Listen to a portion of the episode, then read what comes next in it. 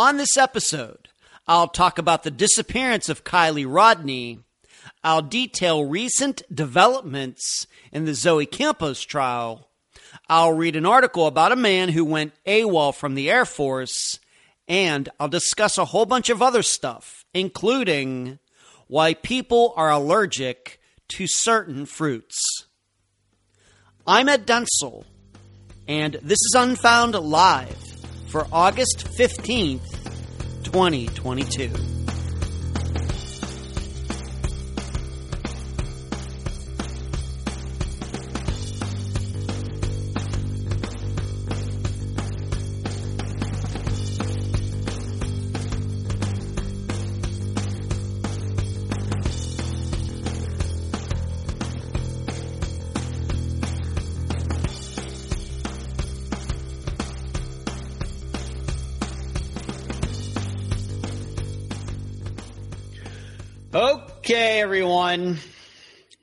I just about started on time. I think it was nine o'clock when I officially hit the go live button, but now my computer says 901. So I guess there's the possibility that I was late, but I don't think so. Thank you all for joining in for this live show. It's, of course, August 15th. 2022, which means it's been two weeks since my birthday, and that kind of sucks. Don't know where the days go. I don't know where the weeks go. I don't know where the months go. I wish I knew. But it was just uh, yesterday that uh, had all the uh, happy birthday sign behind me. It seems like yesterday, but those days are gone. And we'll just have to wait for, uh, what is it, um, 50 more weeks to celebrate again. I'm doing good. Going to talk to you a little bit about, uh, of course, you know, uh, I always start off with these live shows with starting out with things going on with me, things going on uh, with, I don't know, disc golf, of course, and other things uh, that are going on um, that I've noticed in my personal private life. Of course, not too personal, not too private. But we'll start out there as we usually do, and then we'll get to some unfound items, mix in some uh, national news that I want to talk about, uh, some mysteries and things. And then before we are all done, I will tell you a, a little bit. Don't want to ruin it. Tell you a little bit about this Friday's upcoming episode of Unfound, which I was looking this up today it will be the 264th disappearance that we've covered on Unfound. Now, there's way more people than that because, of course, we've covered the disappearance of Flight 370. What was that? About 300 people just on that alone, just on that flight alone. Of course, just recently we had the Pickering Six. But as far as episodes that are the concern disappearances, 264th uh, will be this Friday. This, of course, does not include the unfound nows that I started doing over two years ago. And I think we're up gonna be up to episode 26 or 27 uh, by the end of this month. Of course, another unfound now will be coming out before, uh, or at least for members, uh, will be coming out before the end of this month. So we're doing what we can here at Unfound and coming up on the sixth anniversary. It will be 264 episodes of disappearances uh, since we got started the first Friday of September of 2016. Before I go any further, I hope you will give this uh, video, uh, whether you are watching it live or in the replay, uh, a thumbs up. If you are listening to this on the podcast feed, I hope you will give this uh, thumbs up, five stars, whatever your podcast platform will allow you to do. That would be nice. You know, this live show is going to be good. They're always very high quality. Just give it the thumbs up right now. If you are not yet a subscriber, I hope you will consider subscribing. Uh, for those of you watching, that is right. That button is right down here in the bottom right hand corner. But if you are listening uh, to this, uh, think about going to YouTube, going to the channel, and subscribing to the channel because there, are, of course, are a lot of other things that happen on this channel besides this live show. And I, maybe I should bring it up that, of course, the episodes are converted into uh, video episodes now that we're using Zoom. You get to see the guests, and that will, of course, be the situation this coming Friday. Uh, also, for this Friday's upcoming episode, I will be doing a map analysis. Very, very important, I think, to understand um, the locations and the route that this woman was driving when she went missing. And like I said, we'll get into that a little bit later. So please give this thumbs uh, thumbs up, subscribe. And if you're wondering, if you're looking at the chat right now and you're seeing those people with green names and they have these little stars beside their names, those people are members of this channel. They get special privileges uh, having that membership. For example, they get the Friday episodes a day early. For example, they get the Unfound Nows a week early. For example, they get uh, a daily update from me where I talk about what is happening with Unfound for that day. In fact, I just did that uh, right before this live show started tonight. All for 10 cents a day. So if you'd like to be part of that, if you'd like to, if those things sound interesting to you, please consider becoming a member of this channel. So let's see who is in here before I get into some of the stuff going on in Ed Dentzel's life this week. Uh, nephew Charles gets in first. Doing the family proud, Charles. Thank you. Hello, Kathy and Karen, Jasmine, Barbara, Stacy, Twinkle, Spleen, Paula. I'm going to be talking about Paula here uh, a little bit later. Paula, thank you for all the updates you gave me today. Um, Valerie, Stephanie, uh, and uh, DLV. What's going on? We'll celebrate your birthday again next year, Ed. I hope to make it to my birthday next year, DLV. Thank you. And uh, so, everybody in here, thank you all for taking time out of your Monday nights. And it's, uh, I, I, have to admit, I'm still getting used to this, uh, this whole Monday night thing. Haven't missed one yet, even though uh, I went to Illinois and to Pennsylvania. We still got it done. But, you know, there is still a part of me that, you know, is still attached to those Wednesday live shows. But I'm going to continue to say it it was such a, a good move, move uh, changing to Mondays. Um, from a standpoint of the, the podcast feed, from the standpoint of my workflow and everything, you cannot even imagine how much uh, better this has been for me. So I'm glad I did that. So what is going on? Uh, you know, I always start off with the disc golf stuff.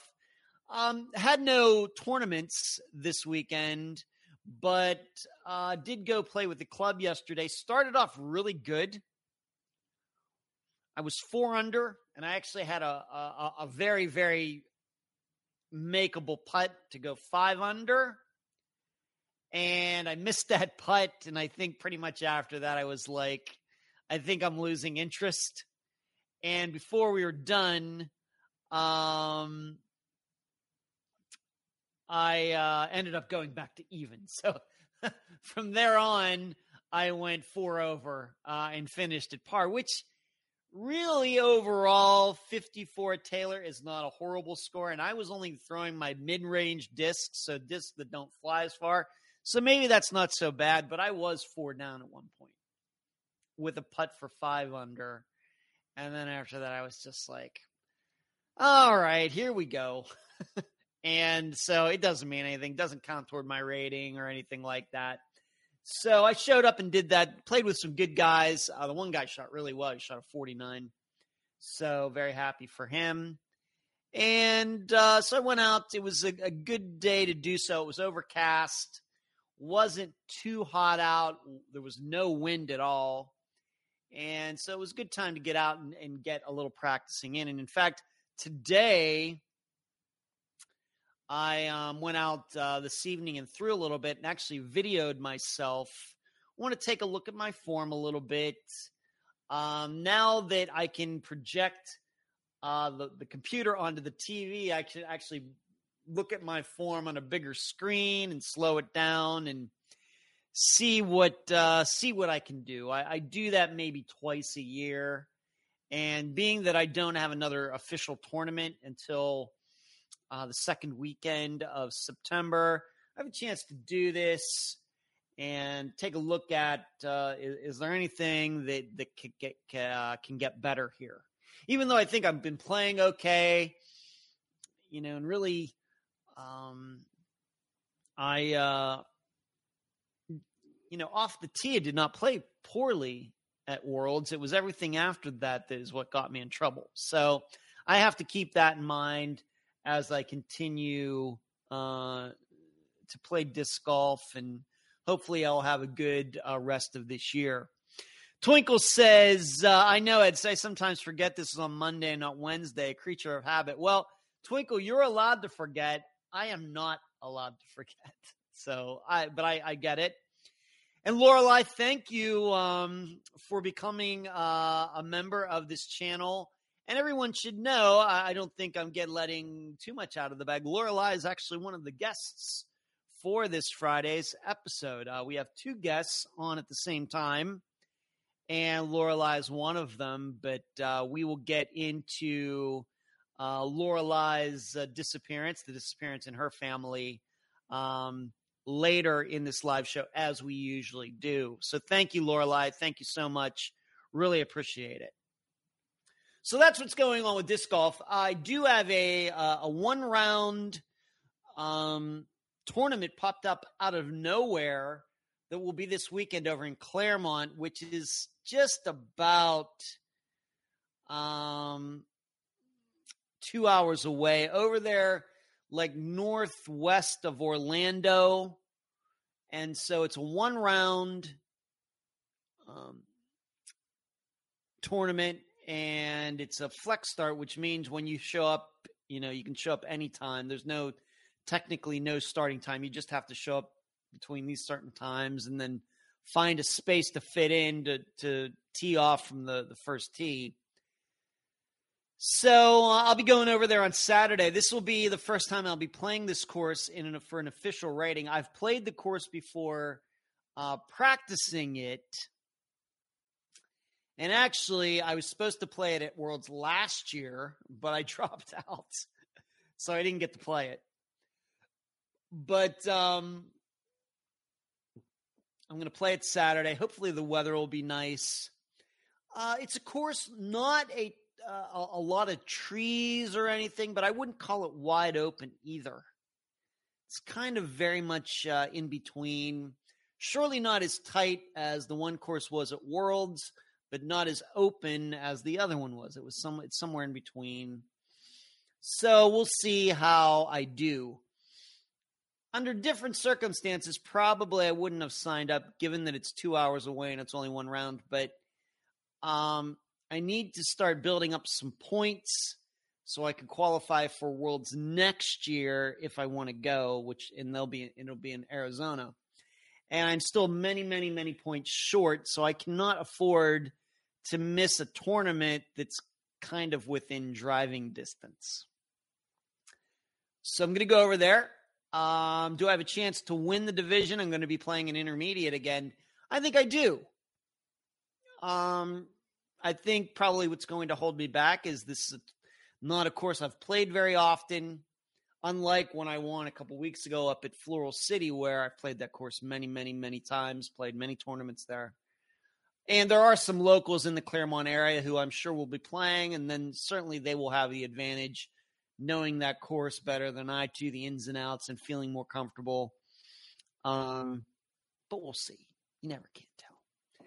So that's uh, what's going on. Uh, but after that, uh, I won't be playing uh, in an official PDGA tournament until the second weekend of September. And it's actually my buddy Dana's tournament. He is one of the tournament directors. If you'll remember Dana, he was the guy that went with me to see Judas Priest um, last year, and we had a great time. So it's his tournament. Looking forward to going up, playing Floral, Floral City again, and uh, we'll see if I can repeat the success from uh, a week and a half ago. Other than that, uh, for August and disc golf, it'll just me be practicing, going and playing uh, maybe in the club, maybe playing doubles tomorrow if I have the time. And actually, Thursday morning, I'm supposed to show up at a local disc golf course, and they're doing some little um, like tutoring. Uh, people can show up and they get free disc golf lessons. Uh, I think if I can roll out of bed early enough, that uh, I think I'll show up for that, both to give people some tips, but maybe get some tips of my own because there will be some players there who are better than I am. So there you go. Uh, Fishing says, just catching up with a new deal. Got married to the best man ever, July 23rd. Wow. Uh, we both uh, lost our first mates, went to Orlando and loved it for honeymoon. Great job, Ed. Fishing, congratulations to you. Look at you. Uh, of course, getting married is something I'm never going to do, so I respect anybody who gives it a chance. And uh, very good for you. Uh, maybe fishing, being that you've uh, said that uh, you were in Orlando. Do you want to talk about? Uh, did you go see anything in Orlando? Did you go to Disney World, to Universal?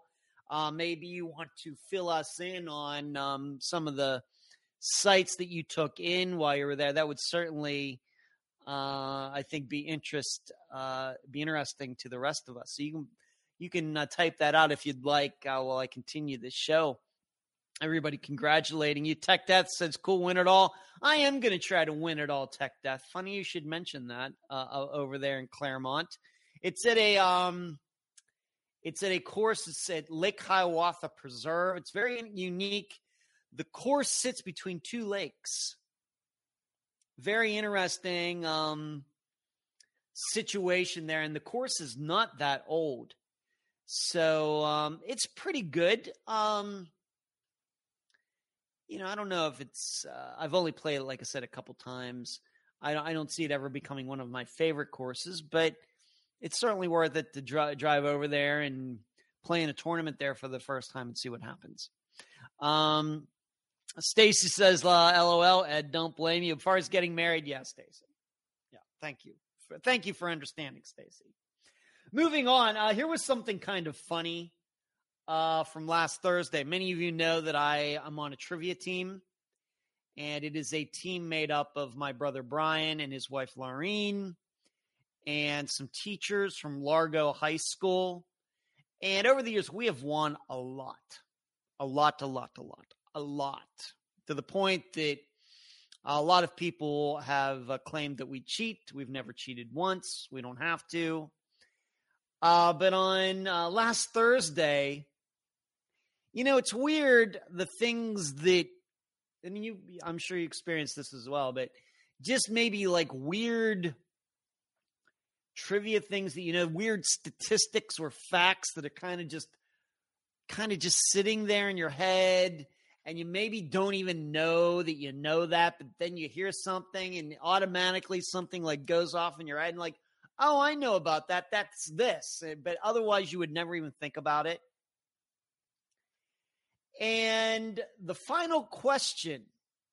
Now we were ahead. We were in first place going to the final question. So uh, as long as we got it right, would stay in first place and of course win the whole thing. And the final question was what is a funambulist? F U N A M B U L I S T. And I knew the answer, and I'm not usually one of these people that you know, even though I, have written a lot in my life, uh, written novels, of course, I write the blog for Unfound, I write the scripts. I, have done a ton, a ton, a ton of writing in my life. I would not say that uh, I know a lot of words. Don't ask me for like the definitions of words. Once in a while, we have some trivia questions that have something to do. Well, this is the word. What's it? De- its definition? I'm I'm not very good at that. Even though, like I've said, I've been using the writing the English language for a long time, millions and millions of words over the years. But I kind of just stick to the words that I know. I don't try to go off and be cute or try to um, impress people with my vocabulary. But for some reason, I knew what this word was. For some reason, and I maybe um maybe some of the other people uh, knew it too. But the guy who was filling out our answer paper was sitting right next to me, and really, as soon as the the question flashed up there on the screen, I just leaned over to him. And if you don't know, what is a funam- funambulist? A funambulist is a tightrope walker. And I just leaned into him and I said, That's a tightrope walker. That's who that is. Now, how did I know that? Later, I started to think, well, you know, what is that? Why did I know that? Why do I know that word? Because I really don't um, think that I know, a, you know, a lot of weird words and their definitions or anything. And I have to think it was because of, you know, I've been watching the Seinfeld episodes and I made it through the entire season and I'm starting with the first season again.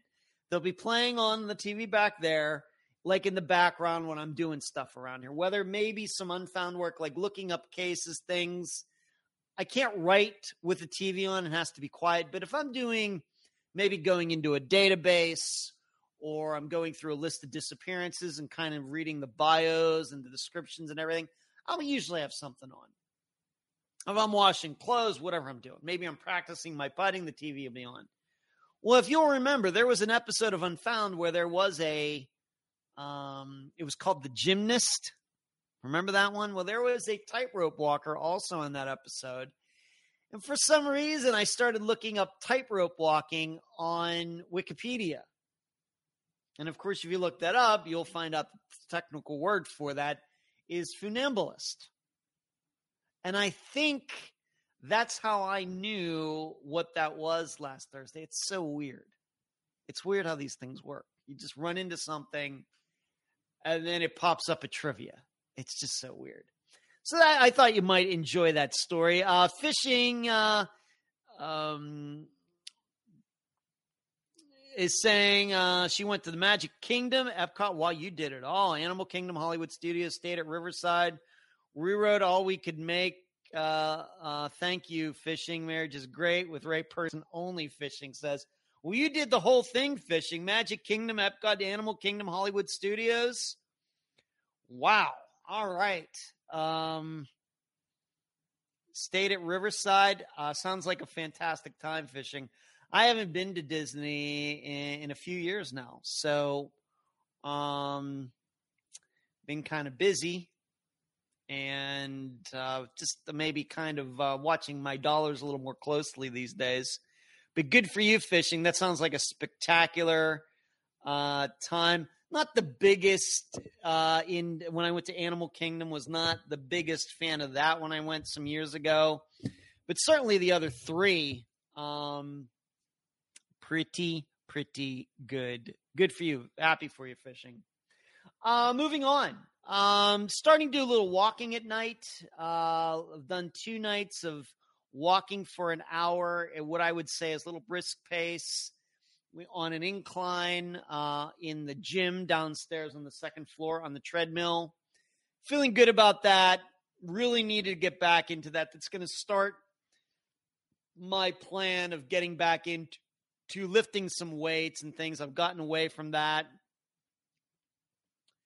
Um, so that's kind of the process. I mean, I have a gym in this very building. It's not like Gold's Gym or anything, but certainly um, good enough. And especially if you go late at night like I do. So um, I'm going to start getting back into that. Going to have to balance that with my disc golf time because – the two really, really don't necessarily go together. Uh, lifting weights and um, disc golf. So uh, just have to watch that a little bit. But I'll figure it out. And I just also, on top of everything else, have to remember that I'm not 22 anymore. I'm 52. But I've started doing that. I bring my headphones down there, listen to a little Iron Maiden or whatever. And I put the TV on, and I am just uh, jamming out for the hour. Goes fairly quickly, and, and but you got to remember, I hate running you know, so being on a treadmill is like not the biggest, I'm not the biggest fan of that. So I really have to amuse myself while I'm on there, or it can get old uh, very quickly. Um, Fishing said Animal Kingdom was bad.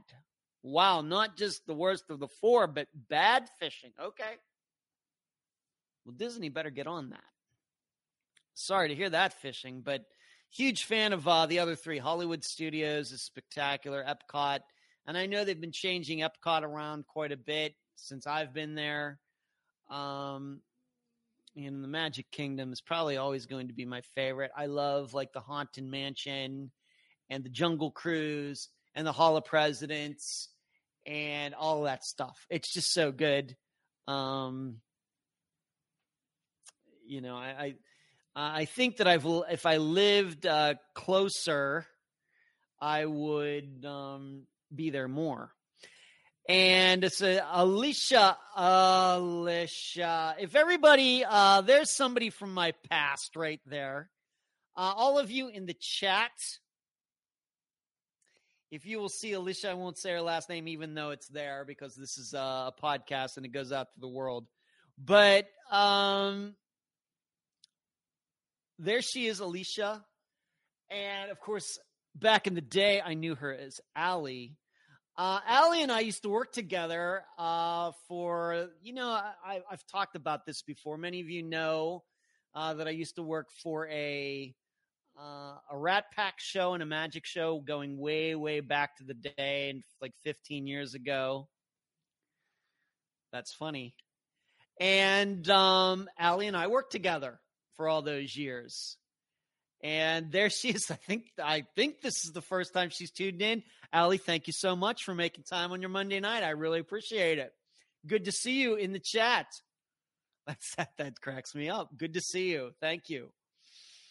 Uh, but Allie and I had a lot of fun times uh, dealing with the musicians and the singers and our Marilyn Monroe impersonator and all the magicians and all of that stuff. It was a good time. I look back on those days uh, very, very fondly. Uh, those were from like 2005 to 2009, something like that. I look back on those days. Uh, it was a really good time. Allie, great to see you. Um, Charles, uh, my nephew says that Animal Kingdom Kingdom's work. I haven't been there in years. Pirates of the Caribbean is spectacular. Epcot, yes. Still Allie Allie says. DLV, I always stay at the Animal Kingdom Hotel when I visit Disney every few years. Off the beaten path in location, so much more quiet and low key, hardly any kids. okay. I, I hear that. And then Allie follows up with your hair is longer now. Yeah, uh, just a little bit, Allie. Just a little, little bit. But um, but great to see you, Allie. I hope you enjoy uh, the live show tonight. If you can stick around for a little while, great to see you. Good to see you. But um, what's going on? Um, once again, a few other personal things before uh, I get into some true crime stuff. Is that one of the weird things about living in this this condo building is that there is no assigned parking. And this is so weird to me because even when I lived in Las Vegas, like on East Tropicana, in a complex that was pretty, pretty, pretty average, we had assigned parking. Everybody had assigned parking, even in a place like that. When I moved to like South Rainbow, like Allie will know, like Rainbow and the 215, um, you know, we had assigned parking there. But in this condo building, where I live, no assigned parking. So sometimes you're scrambling. Well, I'm wondering if this is changing because a couple days I went down there and they've started to spray paint these things on the the pillars like down there in the parking lot that say like row 3, row 4. And I'm starting to wonder if assigned parking is finally going to come to this building because we certainly need it. Uh, you know, this is a, the the big deal is that there aren't a ton of people who uh, live in this building like I do. There are some people, but most of the people are just here for like a month or a week or three months in the winter, whatever. I'm one of the few renters probably who live have lived there for over three years. And then there are people here who live in this building who own their condos and live here. Well, when it gets busy uh, during the winter, the parking situation in this building is not good. Uh, maybe I've brought this up before. And it's not unusual for you to pull in here and there are no parking places and you have to go to like the building next door to park. And I brought this up with the woman who eventually, who originally found me this condo, and I was like, you know, uh, this is like Lenora's her name. It's Lenora. This is like the weirdest thing ever. You have this somewhat fancy condo building. You're right on the right on the beach. All of this if you wanted to buy one of these condos, they aren't cheap and you don't have assigned parking. So people that just come down here for a week or a month, if they get the best parking places, that's just the way it goes. But I'm wondering if that is changing. I'm hoping it is. So I'm to, um, I haven't asked anybody yet, but that is something new that they've started to mark these pillars in row one, row two, row three, row four. And maybe that's going to be the precursor to assigning people parking spots in this building, and that would be fantastic. And I'm hoping I get a good one. So, because uh, it, it, it's just weird. I can't explain it. The parking lot is too small. The parking lot spaces themselves, uh, it's just a little crazy. If you were to see this parking lot, uh, it's at the bottom floor. It's on the first floor and like half of the second floor.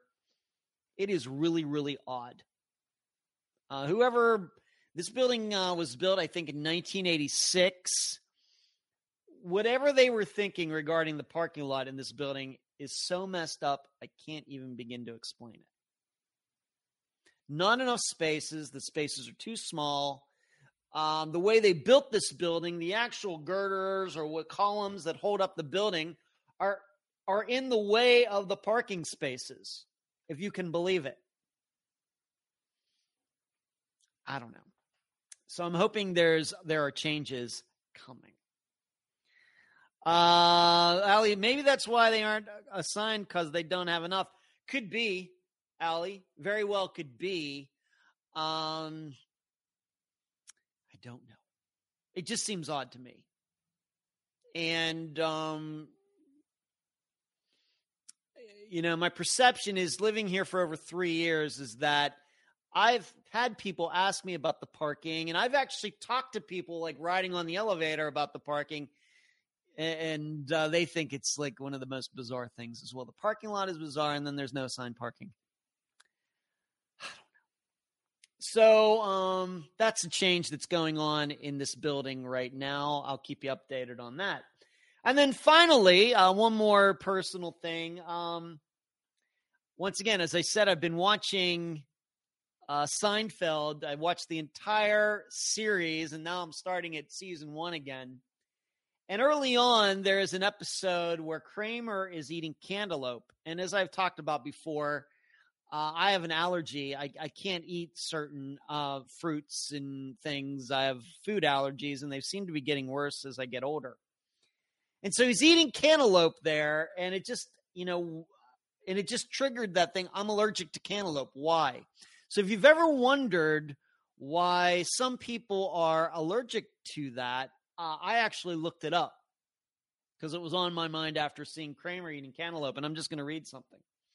Why am I allergic to it? The reason you get this, the allergic sensation when you eat things such as cantaloupe or honeydew watermelon, they're all in the same family, is because the protein in the uncooked fruit or vegetable is very similar to the pollen protein that's found in birch, ragweed, and timothy or orchard grasses. Your body kind of confuses the fruit protein to the actual pollen from the birch tree, wag, ragweed, and grass. And I am certainly allergic to that stuff too. That is the reason that people have food allergies to those certain types uh, of fruits cantaloupe, honeydew. And I love cantaloupe. I love honeydew. I can eat watermelon. I've never had any problems there, but cantaloupe and honeydew are like, and strawberries, no go. Can't do it. Cannot, cannot do it. Not going to get terribly sick or anything, but I, I do get a scratchy uh, throat. And sometimes, if it's bad enough, you start to get a little feeling of asthma.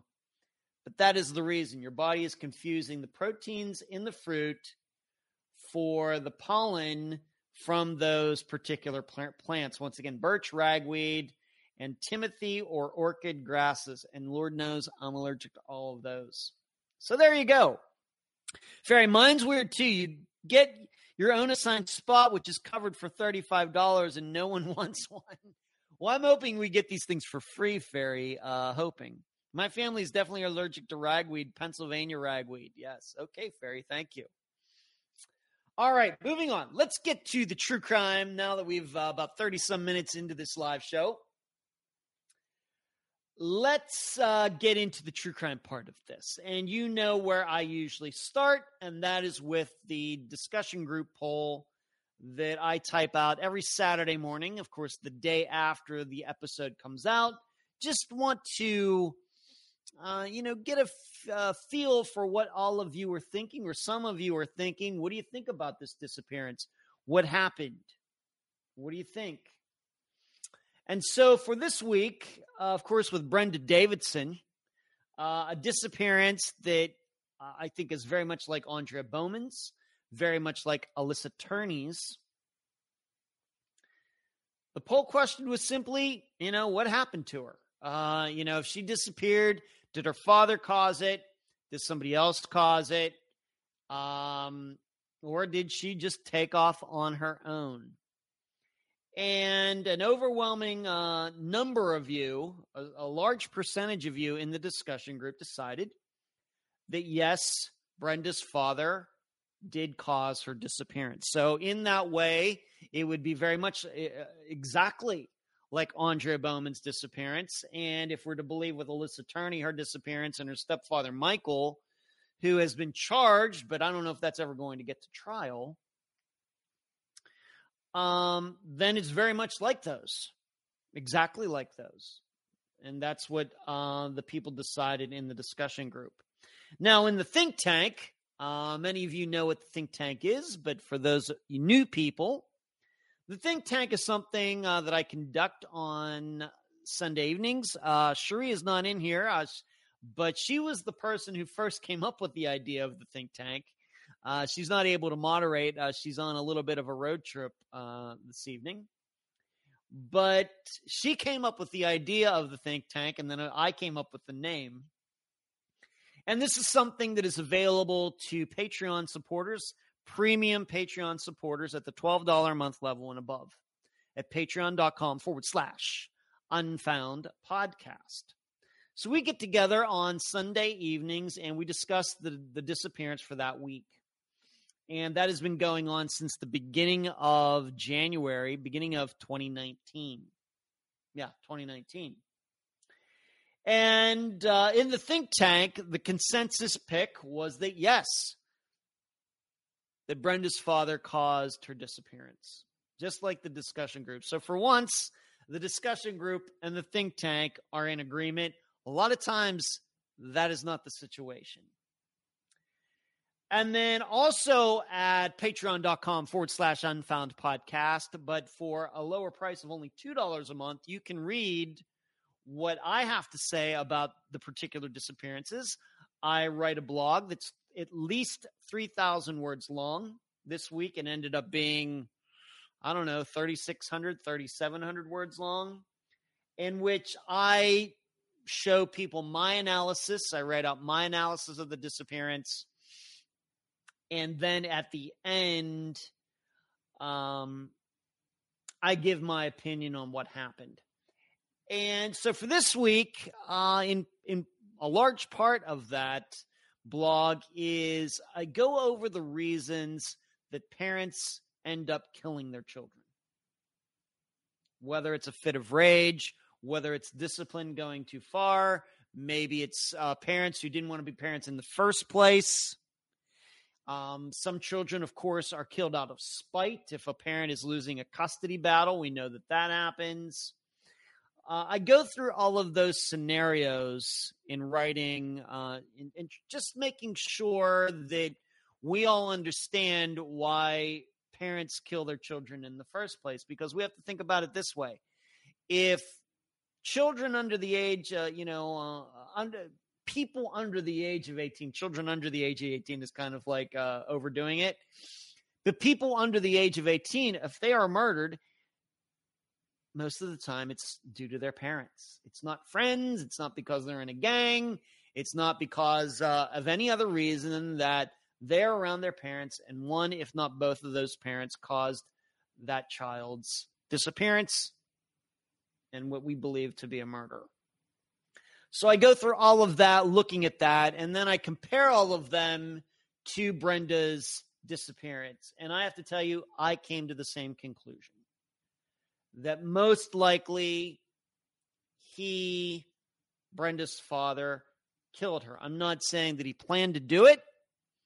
And in fact, uh, given what we learned about him, I don't think any of us would be surprised if if we think that it was a fit of rage. He didn't mean to do it, but that's what happened, and that does happen sometimes. I could see a scenario where maybe he had disciplined her before. We know about how he had cut her, chopped all her hair off, hair off a, a couple uh, years before that. Maybe he attempted to do that again, but you have to remember she's now 14. Uh, she was tall for her age. It very well could be that she decided she wasn't taking any more of his crap and she fought back. Certainly, certainly possible. So, um, that's the conclusion that I came to as well. So it's it's really rare if you don't real know it, but the discussion group poll, the think tank, and myself all agreed. This is a, a once, uh, maybe ten percent of the time uh, this happens. I think uh, maybe some of the other reasons, uh, not to put uh, words in any people's mouths who uh, listened to the episode and maybe thought the same thing. I think we also had to consider, you know, how difficult it would be for a uh, a 14 year old in 1974 to take off and start again somewhere. Certainly, it could be done. Certainly, and it might have even helped that she was tall for her age, and um, you know, maybe you know she was five seven, and she wasn't even 14 years old yet. She was on the verge of becoming 14 you know, we we didn't get into that in, in, the episode, but she disappeared like four days before her 14th birthday. But she was tall for her age. Maybe she could go somewhere else and pretend to be 18, 19 years old and get a job, change her name. Certainly possible, but pretty improbable. Pretty, pretty improbable. Also, we have to look at the the fact that of course, she's never made any attempt to get back in, in touch with her family. She surely knows that she is a missing person. If she is still alive in 2022, she surely knows that she is considered a missing person out of Virginia. But she's made no attempts to contact at least Lisa. This all has to be, you know, factored factored into this. And uh, we just also, as I like to do, and as I think many of you have started to do as you analyze disappearances, you start looking at these ones that have been solved, like Andrea Bowman's. And you know that, man, there's so many similarities. Dennis Bowman claimed that Andrea stole money from him before she disappeared. And of course, we now know that he killed Andrea. And likewise, here, the father of uh, Brenda claimed, yes, she stole money from him before she went missing. Is that a coincidence? What is that? just enough uh, to believe that he did do something to her, maybe not intentionally. And then the question is well, if he did that, then where is she? You know, I have to say that she's probably in a spot where he could go to see her often if this was something that was not intended. Now, if it was something that was planned, he wanted to do this for whatever reason, then he would have everything planned out in a way to not get caught and, and all of that. Then it wouldn't be some place that maybe is too sentimental. But being that I'm under the impression this was something that went too far, um, my guess, as Lisa talked about, he liked to go fishing. Might think about starting to look around, poke around those areas all these years later of where he liked to go fishing on the on the shore near these areas where a boat ramp near a boat ramp, something like that. I think it's where that could he have put her in the lake? Probably not. Making uh, bodies stay down on the bottom of a lake very difficult to do. A lot of planning, and you might get caught doing that. I'm inclined to think that he probably put her um, out in the woods somewhere near where he used to go fishing. Now, did the mother know? I'm pretty convinced that she did. I'm not saying she took part, but very much like I think all of us think about Dennis Bowman and his wife. I think we've all come to the conclusion that she knew exactly what happened to Andrea. I'm not saying we're not saying she was there we're not saying she took part. We're not saying she saw any evidence after the fact or anything else, but she just kind of knew. And uh, that's the way I feel about um, Brenda's mother and all of this. And then all the other things that she said after the father died, I think could really point to that. So that is the disappearance of Brenda Davidson. Uh, I will continue to correspond with Lisa if she'd like, offering my input any help that I can give her. And uh, we know that even though this disappearance, that disappearance is 48 years old, we know that you know, murders this old, disappearances this, this old can be solved. They certainly can be. Unfortunately, a lot of times it's by luck but it can happen, and we're going to hold out hope for that. So that was the disappearance of Brenda Davidson. I thought Lisa did a fantastic uh, interview, and then she was very nervous. Uh, she was very nervous about how she came across. And as I tell all of my guests, if I think something's going wrong and the person's not doing a good job, we just shut the interview down. We stop it and we talk about it and I got to say, that hasn't happened for a very, very, very long time. Very long time. Um, and it's one of those. Uh, I kind of take. Is it Vidal Vidal Sassoon? Remember that uh, commercial from the 1980s? If you don't look good, then we don't look good. Wasn't that Vidal Sassoon? Somebody's probably can back me up or correct me on that. Um, that's kind of the way I look at these interviews um, that I'm not going. It, it surely does not help myself or the podcast as a whole when an when a guest gets on there and doesn't do a very good job, whether they're fumbling around for words or they just seem out of it, maybe they seem drunk or whatever else. That doesn't help anybody. So that's kind of the way I look at it. I want that person to do a good job. I try to put these guests in a position where they can do a good job. That's why we have an outline. That's why we talk things out. That's why it's not live and everything. So, them looking good makes Unfound look good. And so, uh, it's very much in my interest to get the best uh, I can out of these people. And I I think they, uh, even though they're nervous, um, they do a fine job. Moving on, let's talk about. I know I'm going to uh, keep doing this. Uh, probably going to do this next week too. Is just remind all of you of what we're going to be doing over the next about month of Unfound. It's kind of a um, unique part of the year in that we're going to be coming up. Uh, of course, we're going to have a regular disappearance episode this Friday, the 19th. But then August 26th, update episode number 12. So there's that. And then the week after that, September 2nd, we will be celebrating, which uh, is my brother Brian's birthday. That will be the sixth anniversary episode. On once again, just giving all of you a heads up.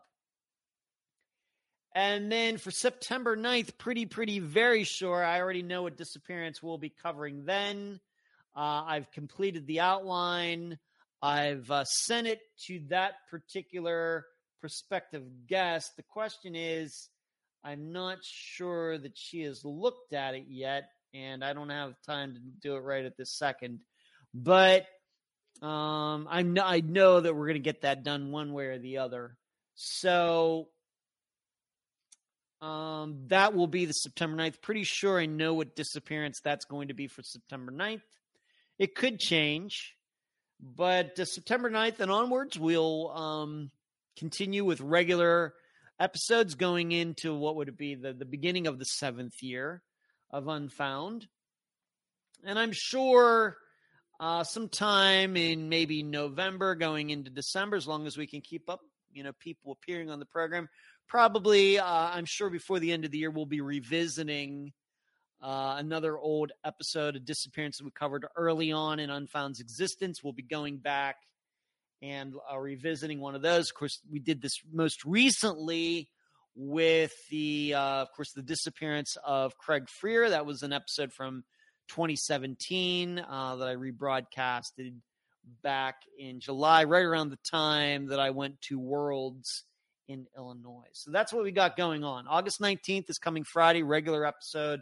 August 26th, update episode number 12. September 2nd, the sixth anniversary, we be replaying the first interview I ever did, interviewing Mary Lyle.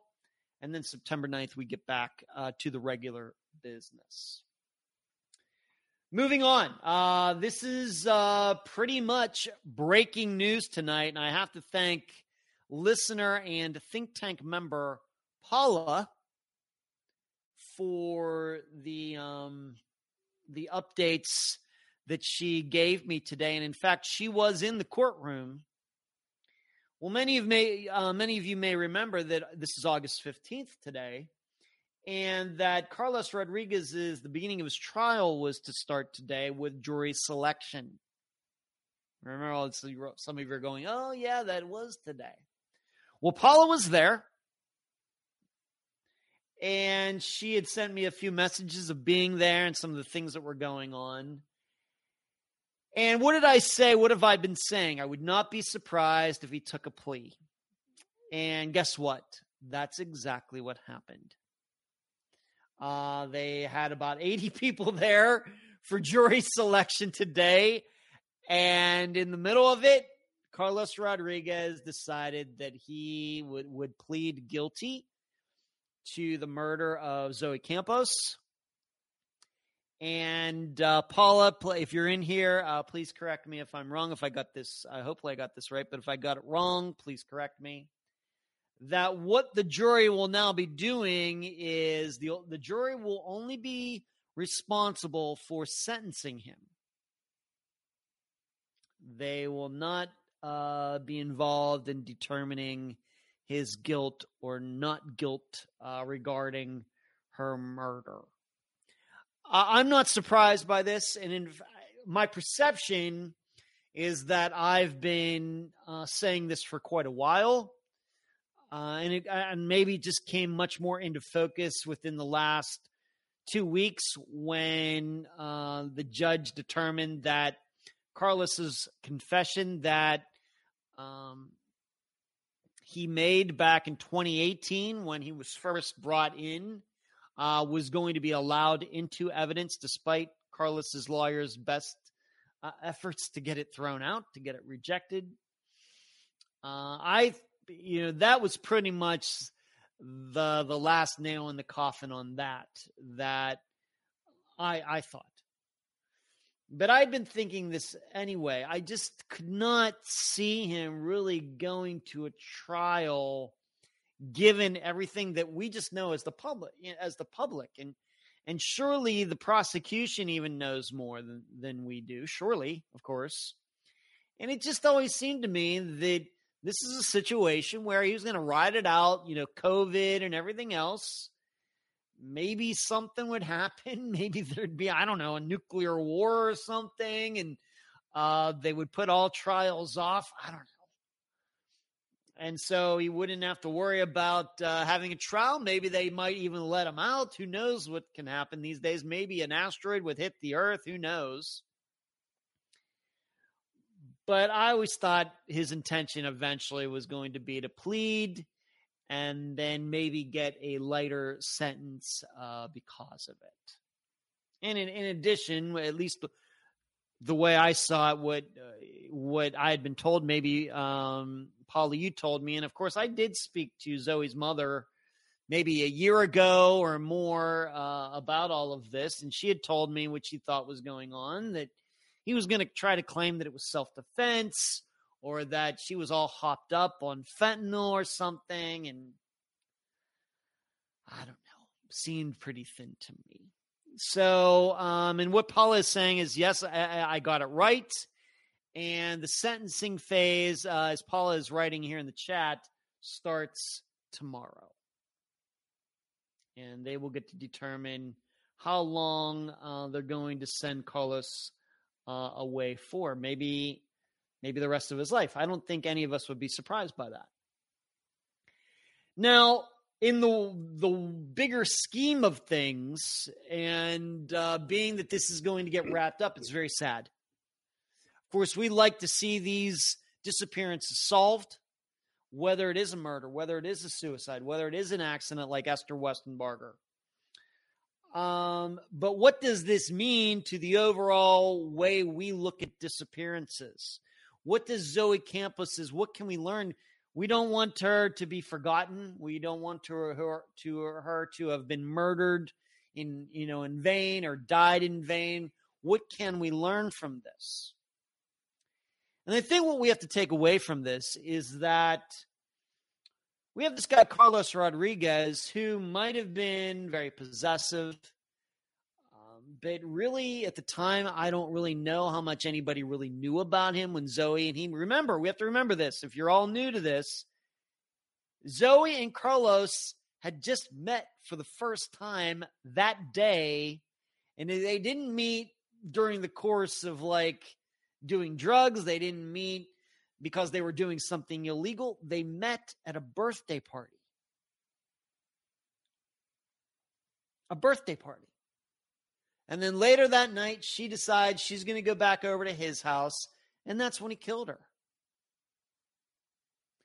So we just have to keep in mind uh, for disappearances that are going to come up like Zoe's, young women and men. Yeah, we have to remember yes, it is possible that uh, a man and woman meet.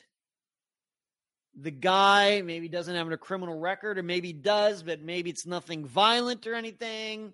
Although there are stories out there that Carlos, um, you know, did have some things going on, but surely he had never murdered anybody before Zoe Campos came along that it is possible for two people to meet at just some innocuous thing like a birthday party, and later that night the guy kills the, the girl. Now, I don't really know how many uh, disappearances we've had like Zoe's since then. Uh, surely, uh, and speaking about Brent, uh, Brenda Davidson's, hers is very much like more like Alyssa Turney's and um, and Andrea Bowman's. I don't know if we have so many that are similar to Zoe Campos's, but this is something that we're just going to have to remember. And uh, and if to remind you even more so, that the Zoe Campos's murder, at least the beginning when it was just a disappearance, uh, was one of those the man said type of disappearances. And in fact, it is the one that I use as the prime example when I speak to college students. I give them a list of, you know, the type and some names and things, But when I really get, I, I use one as a prime example, the best example, and then I get even deeper into the the details. Zoe's is the one I used. I used it last year. I used it earlier this year. I'll be using it again this fall, and especially now that we know that Carlos Rodriguez has been found guilty and is going to be going to jail for it. So this is a what we call the man said type of disappearance. It's when a guy claims that, oh yeah, I was with this woman and I just don't know what happened.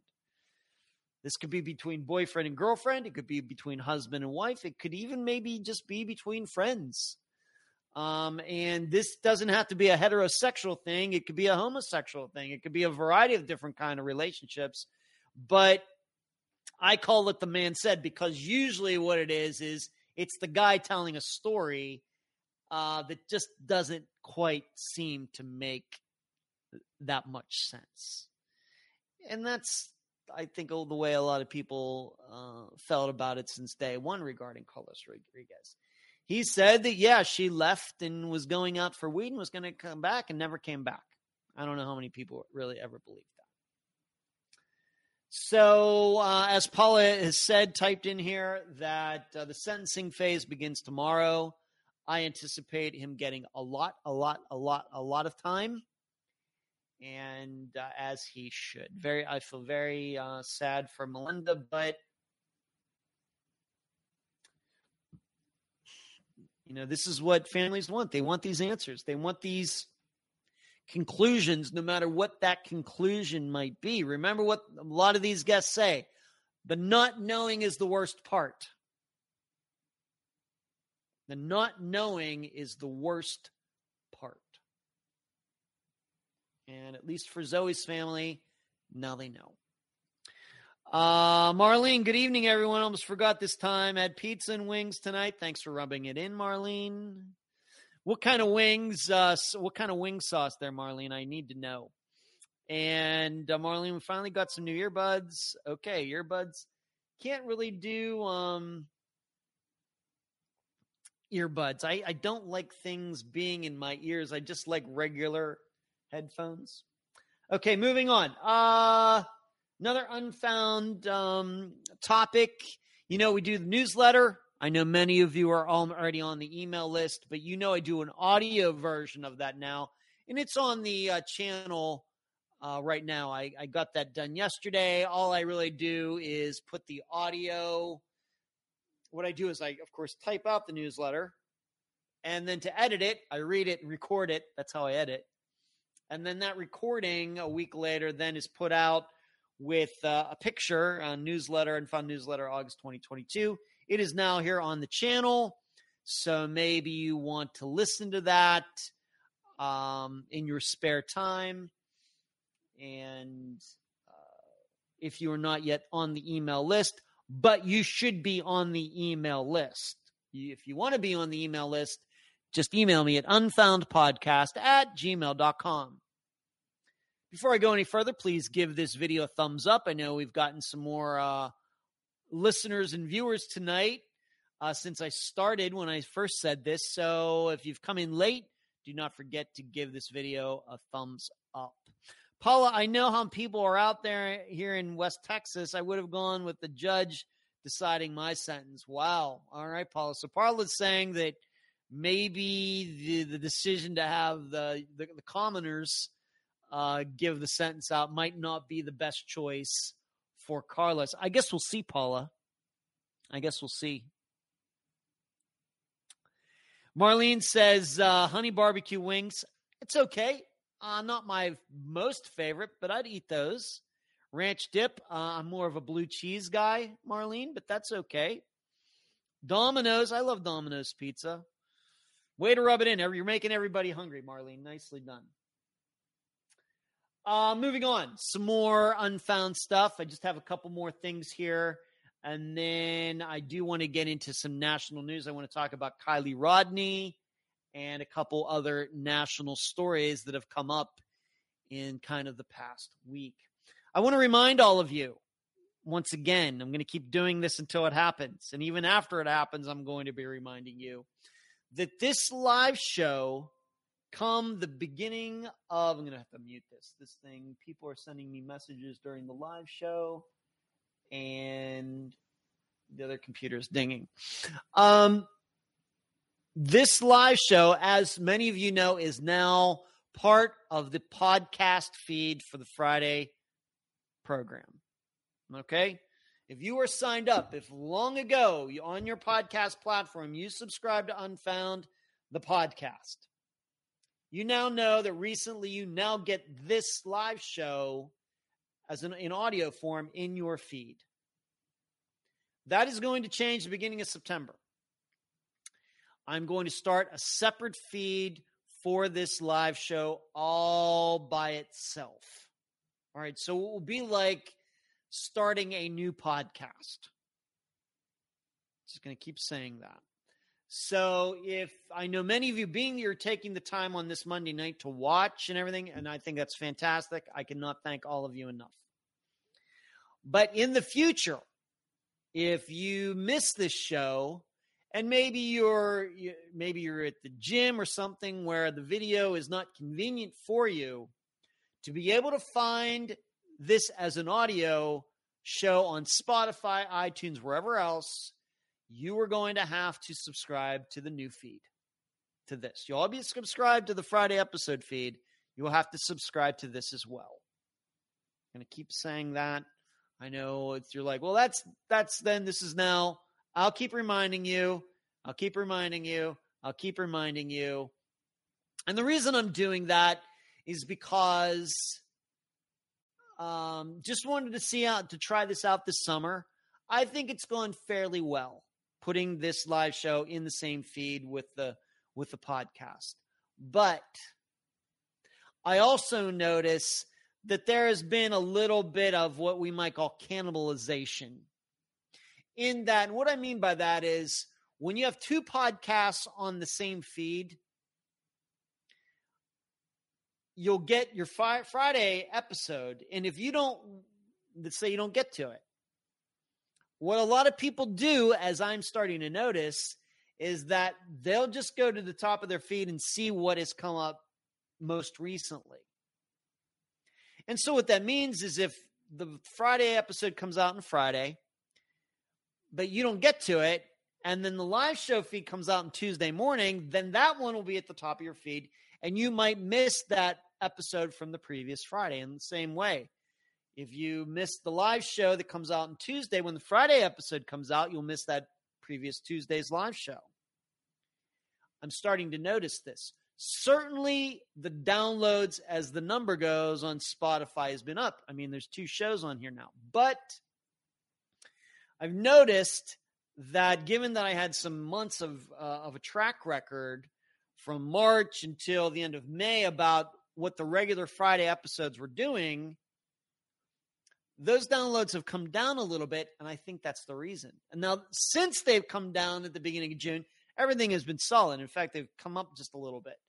But this is, um, you know, I think the reason the numbers have come down for the Friday episodes a little bit is because the live shows now, once again, cannibalizing it people just go right to the top of their feed and say, oh, this is the most recent one. Oh, this is the most recent one. Well, now they're going to be separate.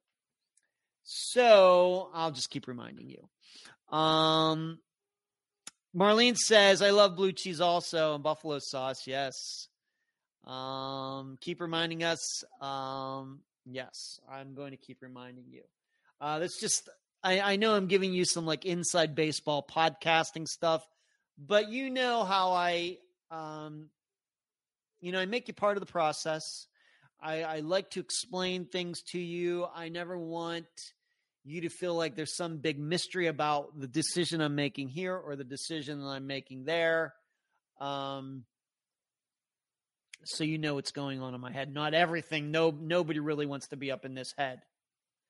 But for anything regarding Unfound, I like the I like it that you know what my reasoning is given some of the decisions. Once again, like moving this live show from Wednesdays to Mondays, there are reasons. One is it was because I was moving this into the podcast feed.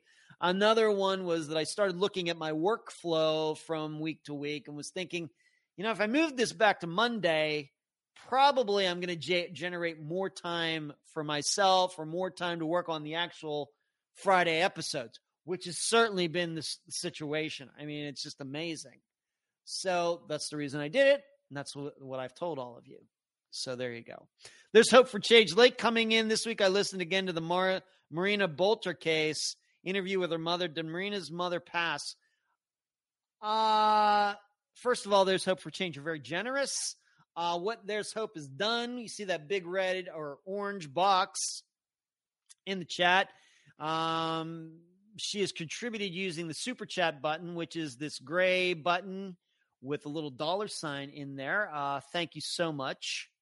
There's Hope contributing to Unfound um, through YouTube. Thank you so much. Um, did her mother pass? That's news to me. I'm not saying it didn't happen, but if I if I had heard that, I surely would have announced that there's hope. Um, however, what did happen is that um, in a completely different case, um, you know, the the sister of Mandy Stokes, the brother of Mandy Stokes died recently. But Marina Bolter, that is news to me. I'm friends with her. I haven't spoken to her in quite a while. But uh, maybe there's hope you want to maybe expound on that a little bit and say why you think that. I mean, obviously, if somebody's offering condolences, I guess that's then that's pretty clear. But I've not heard anything. But on the other hand, I haven't uh, talked to her. Um, you know, I haven't talked to her. So, is there some? Once again, there's hope. Uh, did you see something somewhere that uh, leads you to believe that Marina's mother is deceased, or or what? Please, um, you know, please let all of us know regarding that. And I, of course, hope that's certainly not the case.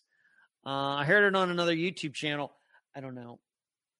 And Kathy says, I read it from one of her other daughter's Facebooks. So maybe it is true then. Is Kathy, is that, um, Kathy, is that what you think you know as well? The Marina Bolter's mother died. It's very sad if that's the situation. Huh. Well, um, certainly after I'm done with the show, uh, I'll.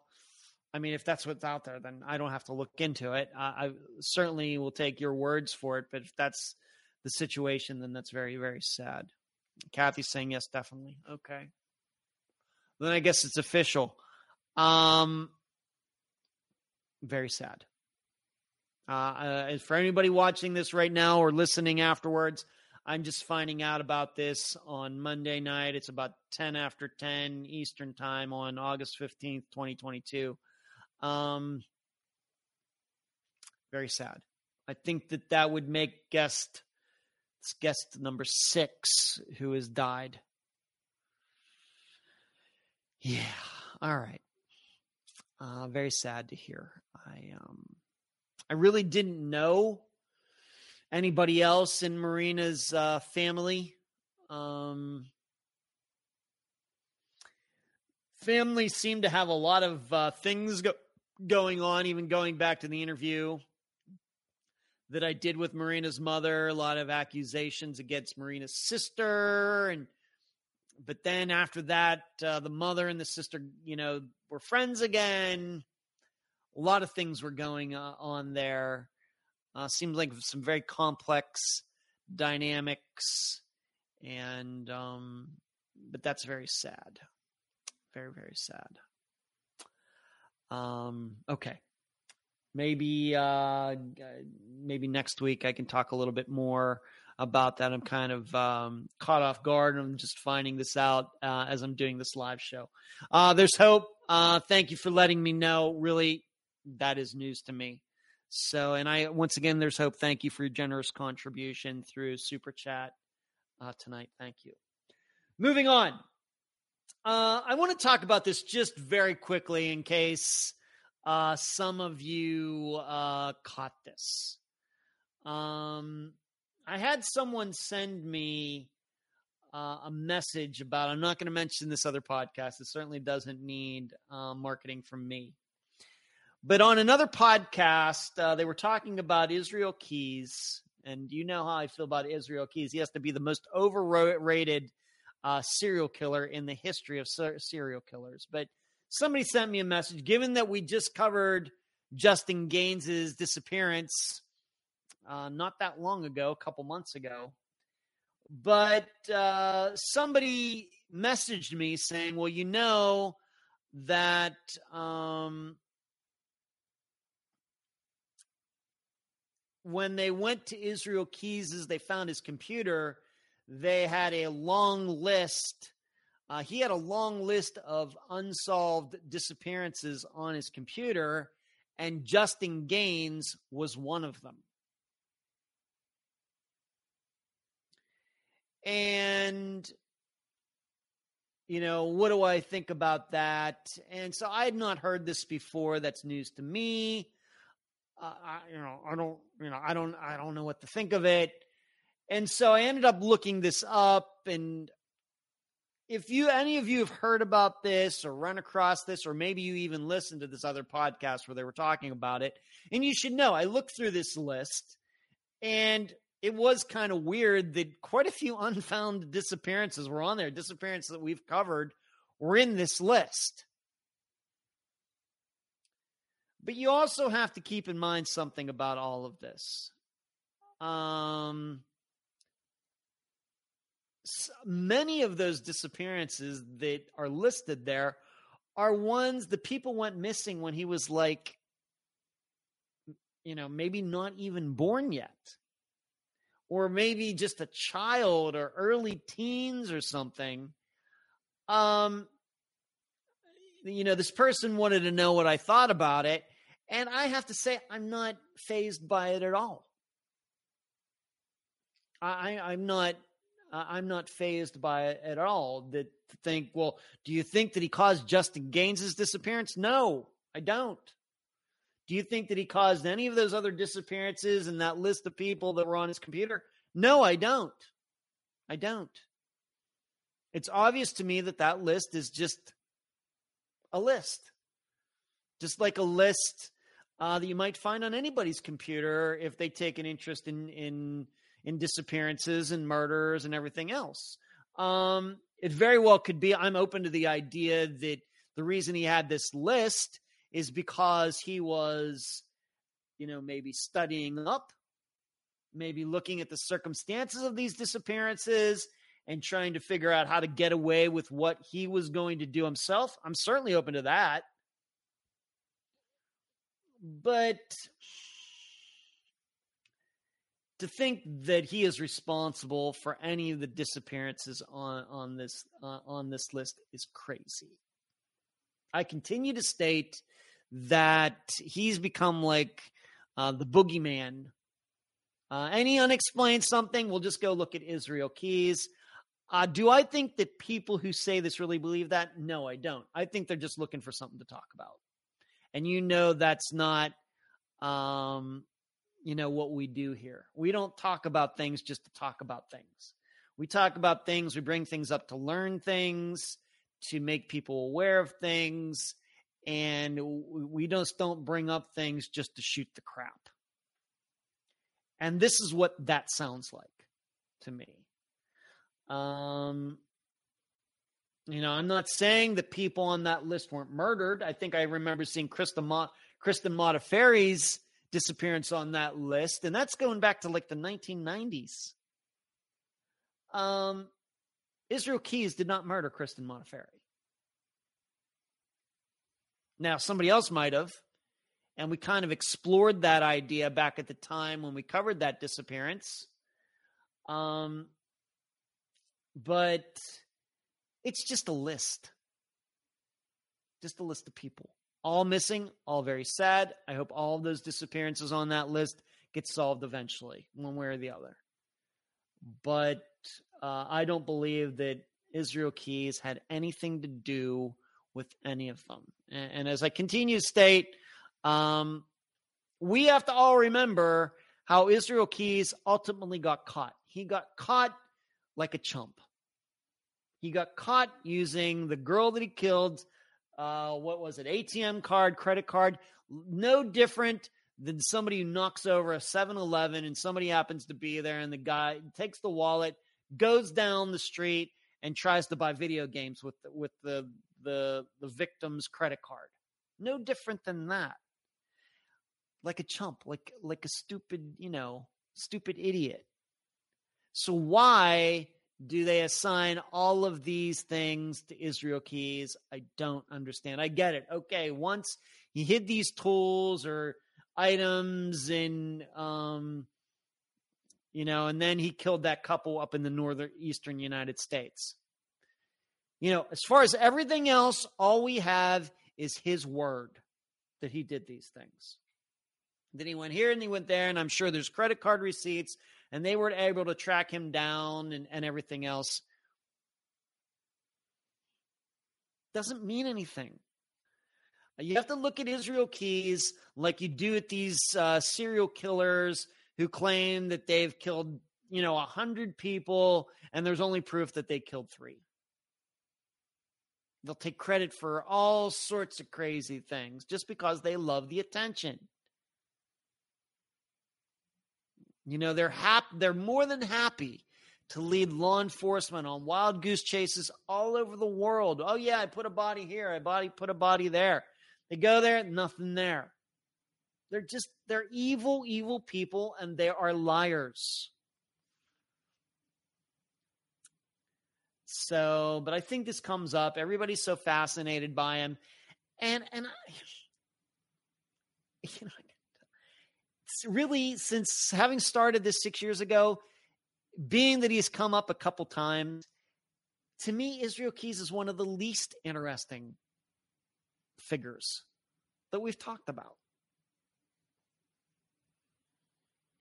You know, I think in the grand scheme of things, we can learn much more by, you know, examining the uh, Dennis Bowman than we can from Israel Keyes. We can learn much more about, you know, for about disappearances and murders from Carlos Rodriguez than we can learn from Israel Keyes. That's that's the way I look at it. So if anybody's seen any of that, here that's my opinion on it. Uh, let's see what everybody is saying here. Demi uh, six six six uh, with the crowns it, six six number the beast. Okay. Um, Marlene Ed, speaking of family, in case you mentioned Ginny Wood case, now I'm not hearing it anymore from your newsletter. Well, the thing is, um, Marlene, is yes, that was in the newsletter, but the issue is that, um, you know, we that is a group of people who went missing. Of course, Kelly Gaskins, Ginny Wood, and that Irvin, I forget his last name. Uh, I would like to cover all of it at one time, and all of the all of these circumstances and everything at one time. The problem has been I've not been able to reach Virginia, Wood's mother, and so I've talked to Kelly Gaskin's mother. In fact, I just spoke to her recently. But I think to get the full, full, full view of everything, uh, I have to talk to Jenny Wood's mother too, and I haven't been able to do that, so I don't want to make any promises on that. But that's what's going on with that. Marlene's very, very good question, uh, and I, I thank you for asking me. Um, Fairy Magic says Israel Keyes all over the PNW Pacific Northwest. Yep, uh, Fairy. Once again, I think he's one of the most overrated serial killers in the history of the United States. Um, Stacy says that one serial killer, Ottis Toole, kept bragging about murders he didn't commit. Yeah, totally true. Uh, sometimes I'm mistaken, but Marina's mom passed away and was homeless and in poor health. Oh, and she was homeless, Kathy. Oh my goodness. Oh my goodness. Very sad.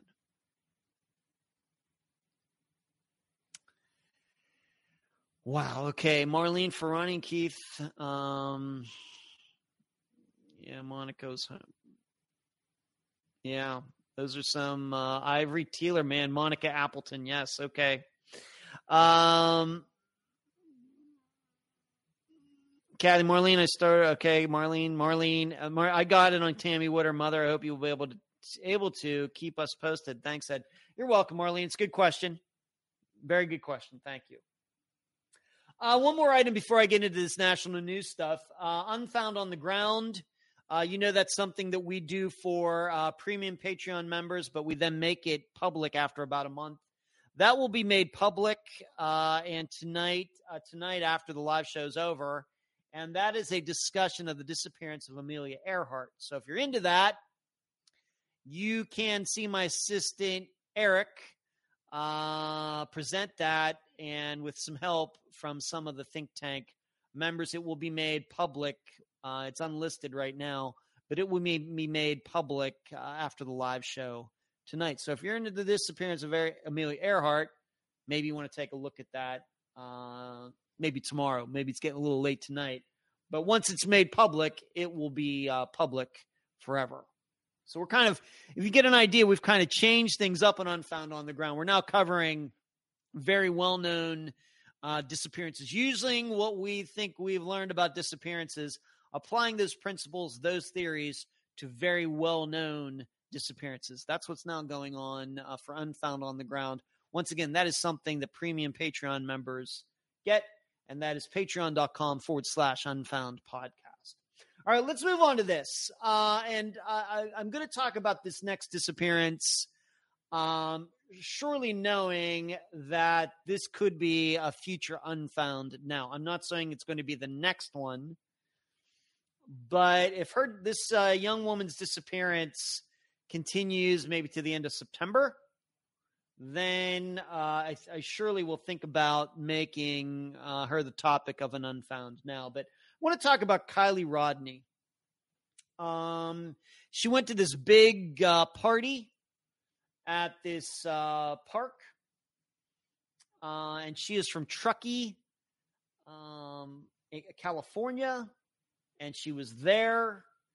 And then seemingly she said she was um, going to be coming home and then never made it. This happened on August 6th. And here we are on August 15th, so a week and a half later, and she is still missing. But not only is she missing, but her Honda CRV, which is a, a smaller SUV, is also missing. And I just want to read. I've been kind of following this. I'm going to guess many of you maybe know a lot more of the particulars uh, than I do, but I just wanted to comment on it, give some insight. Um, as far as I see it right now, uh, you know, nine days into this disappearance. But it was around 12:30 a.m. on August 6th, the day she went missing from a party of over 200 to 300 teens and young adults at the Prosser Family Campground in Truckee.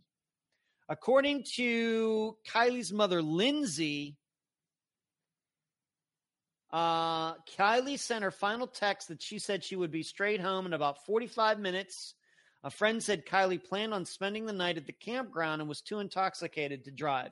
So, this is something that even just that sentence, and I don't have much more to read as far as anything from an article, but already just in that paragraph, you see a contradiction.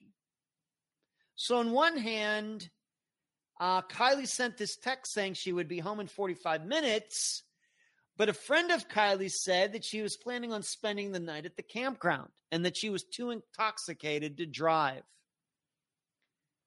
Which is it? So, and I'm not here to, to tell you what I think happened. I'm not ready to do that yet. Um, surely I do not know enough about this disappearance to um, have a solid conclusion, but I'm just going to point out some things that caught my eye is that, you know, when you have a contradiction like this, and this is certainly a contradiction, friend says she was going to spend the night at the campground, but Kiely sent a text saying she was going to be home. We know how we feel about texts we know how we feel about that. It certainly might have been Kiely.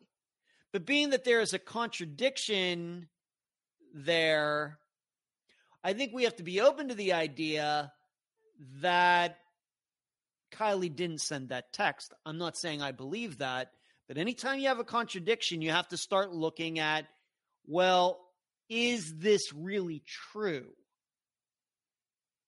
Now, on the other hand, maybe you want to believe the text, but you don't want to believe the friend. Then the question will be well, if Kiely said she was planning on spending the, spending the night at the campground, then what did the friend think? Did the friend not see Kiely drive away? Or or what happened? We could look at it that way. Now, at this party, you will not be surprised, but there are a lot of underage people there. Still, they were drinking. I'm sure there were drugs there. I'm not saying everybody's shooting up on heroin, but we might think about marijuana. We might think about ecstasy, things like that.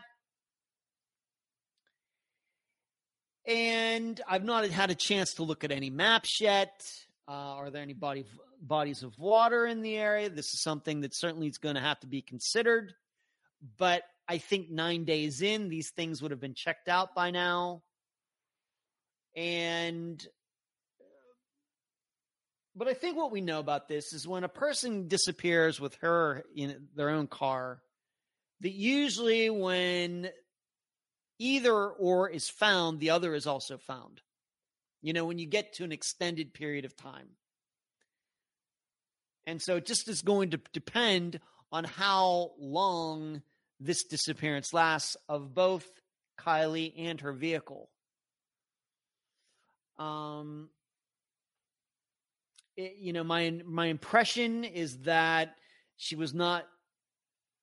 You know, she said uh, once again, if we're to believe this is the text from her, she said she would be straight home in about 45 minutes. Does that mean that she was going to be home in 45 minutes? Or does that mean she was going to leave in 45 minutes? Kind of hard to tell, at least the way this is written. Certainly open to the idea of foul play, but I'm also very open to the idea that this is a situation where somebody who was driving who shouldn't have been. And then we have to start looking at a scenario like Esther Westenbarger, who only had a mile and a half ago or to go. Couldn't do it. Couldn't make it. Drove right through that T intersection. She was on the wrong road, right through that T intersection into that pond. Of course, I'm hoping that's not what happened here. I hope Kiely is alive and something very strange happened. Maybe she had some sort of um you know, mental condition and she's going to be found at a rest stop I don't know, in Idaho somewhere, you know, and just kind of out of a stupor. And it's like, you know, what's going on here? I, of course, hope that.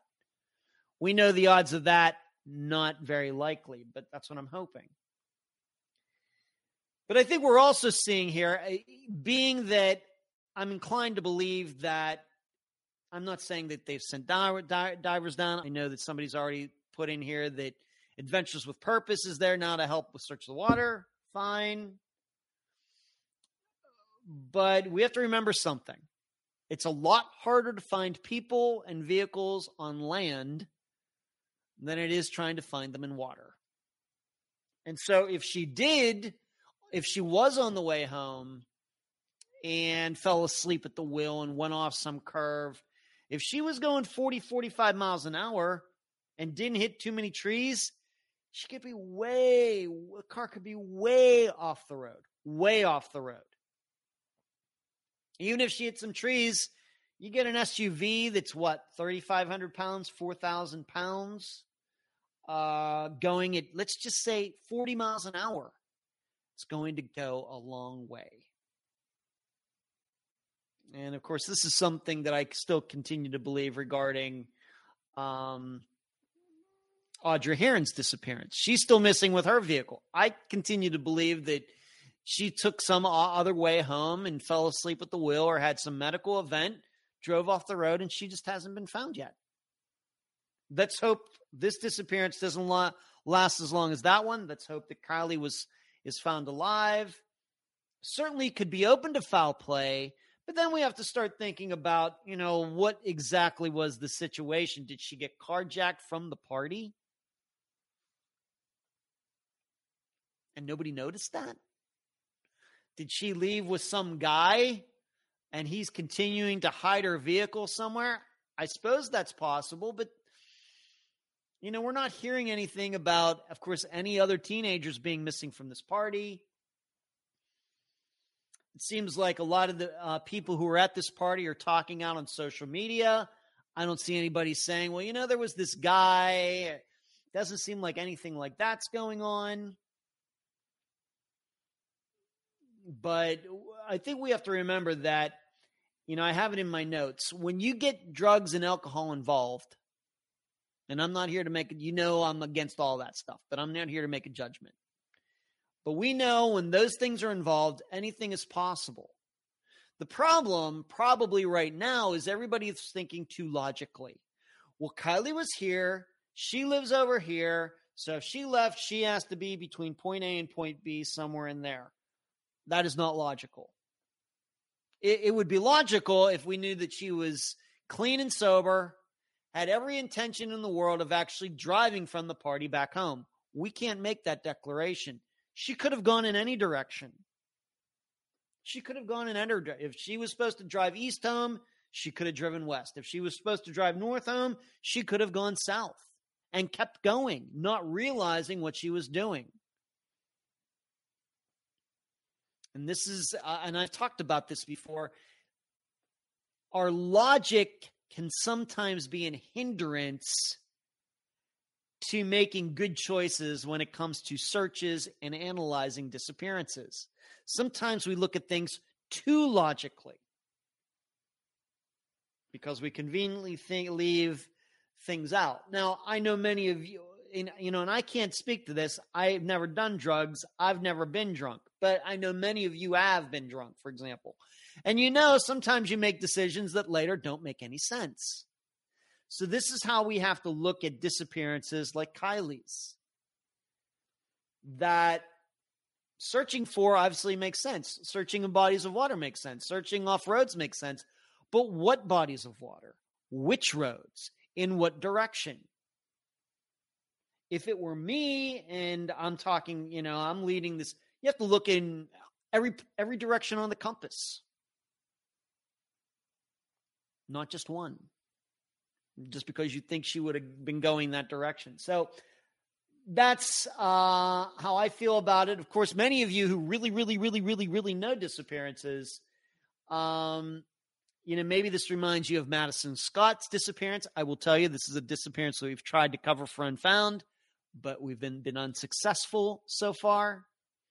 A little bit different in that um, Madison's went missing, but her truck did not. In fact, her truck was still at the campground. Um, most of her stuff was still there. Her tent was still there.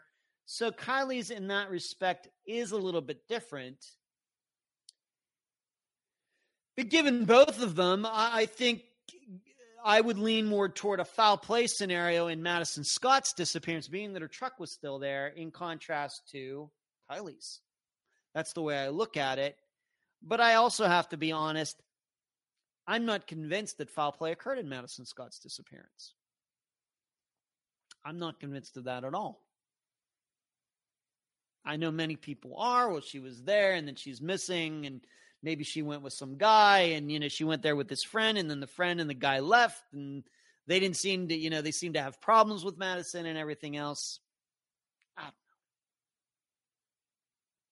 But I'm not convinced that, uh, despite all the searches that they did for Madison and everything else, uh, I'm not convinced that that foul play occurred in hers. So, given that, I guess I'm leaning. I'm not here to make an absolute 100% de- declaration, but what I would say is there's nothing that I've heard or read or seen in Kiely's disappearance yet to believe it's foul play. Now, you should know I um you know, I said the same thing with Dylan Rounds and everybody when I that Unfound Now came out a couple months ago. If you look at some of the comments that were made and everything, it's like everybody thought this was going to be solved right away, and it's those guys who live right down the street, and it's it's also obvious. It's still unsolved. He still hasn't been found. And I think if you watch that Unfound Now, you know what I said. There's nothing in here that seems to me to point toward foul play. Fact is, Dylan Rounds had a lot of things going on. So with Kiely, maybe it's something different. Maybe she didn't have a lot of things going on necessarily, but uh, if she tried to drive away from that party, she shouldn't have tried to attempt to do that. So uh, that's really all I have to say about it for now. Uh, like I said, I'm hoping that she's found alive tomorrow.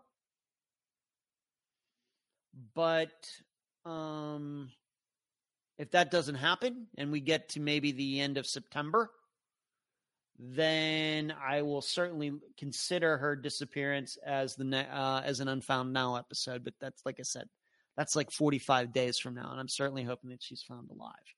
By the way, going one more thing back to uh, Carlos Rodriguez and Zoe Campos, I'm certainly uh, happy that uh, he's being brought to justice. Certainly, I wish Zoe Campos uh, she had been found alive.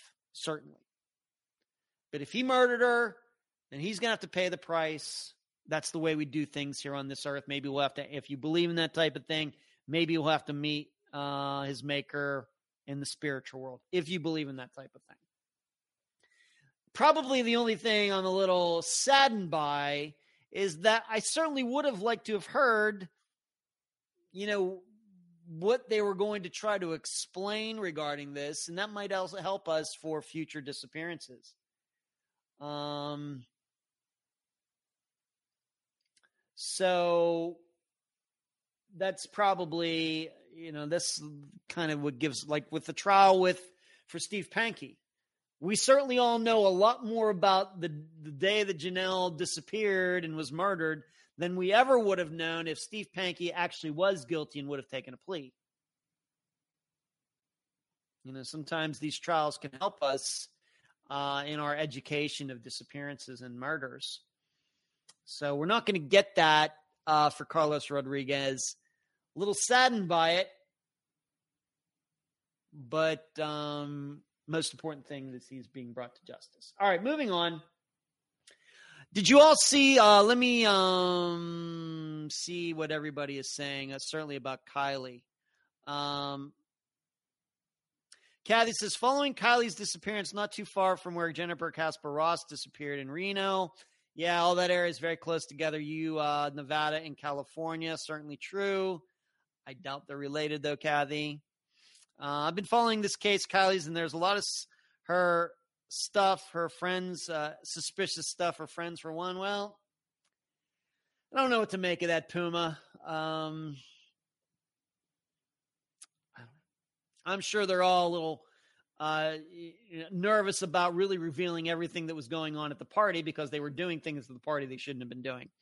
Uh, Adventures with Purpose, I, I, I hope that Adventures with Purpose can help, but we just have to remember that uh, many more cars and people go missing on land than they do in water. Um, yeah, it could be questionable. Kathy says there's lots of contradictions. The one sweatshirt she wears said something about disappearing. It didn't say anything about disappearing, Fairy. It had said something about odd future, I think is what it said. Um, Puma says, I think that the friends hold the answers for Kiely's disappearance. I don't know. Um, Marlon, Audrey Herron, 20 years, yeah, coming up. Yep. Marlon says Dana Smithers was a good one on Unfound Now. Thank you, Marlon. All right, let's move on to this. Uh, we got about 17 minutes left. I'm going to read this article as quickly as I can. It's not ex- clear exactly how long a man who called himself Barry O'Beirne lived a quiet life in Daly City, the sleepy suburb a few miles south of, south of San Francisco. It's also not clear what he was doing on the morning of Wednesday, June 6, 2018, when after 35 years, Air Force special agents knocked on his door and arrested him for desertion. I don't know how many of you saw this story. The jigsaw puzzle of William Howard Hughes Jr.'s life has many missing pieces. After disappearing into thin air in 1983, so almost 40 years ago, he was wanted across the globe by numerous agencies from the Air Force to the FBI to Interpol. At one point, it was thought he defected to the Russians. Some suggested he sabotaged the, da- the disastrous Challenger space shuttle launch. Even after this recent capture, much of this unlikely story remains a mystery for the ages. Here's what we found out. Born in Seattle in 1950 to a father who worked in the airline industry, Hughes had three sisters. He left the Pacific Northwest in his 20s to embark on a career in the Air Force, where he enlisted in 19, 1973. By the age of 33, he was a captain of Kirtland uh, at Kirtland Air Force Base in Albuquerque, where he gained top secret access working on a NATO program that controlled missile launches and missile warning systems. Hughes bought a modest home in Albuquerque near the base and lived alone. In July of 1983, transferred to the Netherlands for a short trip to work on the same technology there. He was due to report back to Kirtland on August 1st, coincidentally, my birthday. Hughes never returned to his air base. The Air Force revealed that he was seen withdrawing money from various ATMs in Albuquerque in late July. The Air Force reported that $28,500 was withdrawn from his account at 19 different locations. A search of his home on Chandel Loop found to do lists and books to read upon his return. His car was later found at Albuquerque International Airport. William Howard Hughes was officially classified as absent without leave, AWOL, on August 10th, 1983. At the same at that time in New York City, 37 oh, I'm not going to read that. The disappearance of Howard uh, Hughes came during the dark dying days of the Cold War. The U.S. government would later describe the likelihood of a nuclear strike that fall of 1983 is resting on a hair trigger. With his recent trip to Europe in mind, when asked if there was a possibility that Hughes had defected to the Russians, an Air Force captain at Kirtland told an Arizona Journal reporter that has to be an option. He wasn't accused of being a spy, but on December uh, 9th, Hughes was declared a deserter. That was 19, 1983. A crime punishable with five years imprisonment or execution in a time of war. The story became front page news in January, five months after his vanishing, when his photograph was published in the Chicago Tribune after the Air Force sent it out to police departments across the country. Pentagon officials confirmed that a captain with top secret access is missing under mysterious circumstances. With Cold War paranoia high, the FBI tried to downplay fears, telling the press that there is no indication of espionage at this point. After years of silence, Hughes' sisters in Seattle spoke out pushing back on the idea that their brother was a spy, instead, stating he was likely abducted. Sister Christine Hughes described his disappearance as totally out of character for the Bill we knew. We do not feel he disappeared voluntarily. In a prepared statement, the family added that William was a brilliant, dedicated man who phoned his parents regularly before he vanished. A family reunion had been planned for the fall, and Hughes was always careful to notify his family of his whereabouts. Police forces across the country and numerous, numerous military and international agencies tried to find Hughes with no success. The Air Force said they interviewed friends and co workers to no avail. In an interview with the Seattle Times a year later, Hughes' sister Christine described the family's heartache. The holidays are the worst time. We make sure we're together to try to help each other through. Hughes' name was next aired in the press by an acclaimed journalist journalist credited with breaking the Bay of Pigs invasion in 1961, New York Times foreign correspondent Tad Szulc. In his 1986 LA Times story titled Sabotaged Missile Launches, Szulc noted a bizarre pattern of failed space rocket and missile launches by the U.S. and France in recent months. Three launches of aircraft with U.S. surveillance satellites aboard, including the Challenger space shuttle that launched from Cape Canaveral on January 28th, and exploded 73 seconds later, killing all seven crew members. Were named as potentially caused by sabotage. Those failures resulted in the U.S. having no ability to monitor Russia's nuclear deployment. In the article, Szulc named only one possible suspect, William Howard Hughes, as the potential saboteur, claiming his Pentagon sources told him as much. They see a clear link between Hughes and possible sabotage of the American and French launches. He is worth his weight in gold to the Russians. As the Cold War started to thaw, the story and the missing Air Force captain were largely forgotten to the media. A search through the archives reveals William Howard Hughes' name was not mentioned once in the press between 1987 and 2017, so 30 years. In June 2018, U.S. Department of State special agents traveled to Daly City near San Francisco on a passport fraud investigation to interview a man living as Barry Timothy O'Beirne. After being confronted with inconsistencies about his identity, my hair is in the way. The individual admitted his true name was William Howard Hughes Jr. and that he deserted from the U.S. Air Force in 1983. The Air Force News release read. On the quiet suburban street of Michelle Lane, just a couple miles, miles south of San Francisco's city limit, Hughes had been living with his wife in a modest two bed, two bathroom townhouse. Neighbors of the man they knew simply as Tim were surprised to learn they were living next to the Air Force's most wanted man. He was very pleasant, daily citizen, Daly City resident. June Deo told reporters when shown his uh, photograph. That's him, but he always had his Giants hat on. We see him at the gym all the time, another neighbor, Barbara Laurel, told CNN. But he work when he works out, he just uses the treadmill and doesn't really interact with anybody. Reportedly a very private man, Tim was assumed to be retired from his by his neighbors and known for little beyond his devotion to the San Francisco Giants. I guess you never know a person until you dig deep, another neighbor told TV News Crews. Hughes was later revealed to have worked as a consultant and actuary for the University of California in Oakland during the 2000s under the name Barry Timothy O'Beirnes. Colleagues that, re- that remembered him in only positive terms. He is very smart, always had a wry sense of humor, always joking. When arrested, Hughes was taken to the Travis Air Force Base in Fairfield. There, he told investigators he was not a spy. He claimed he became depressed about being in the Air Force back um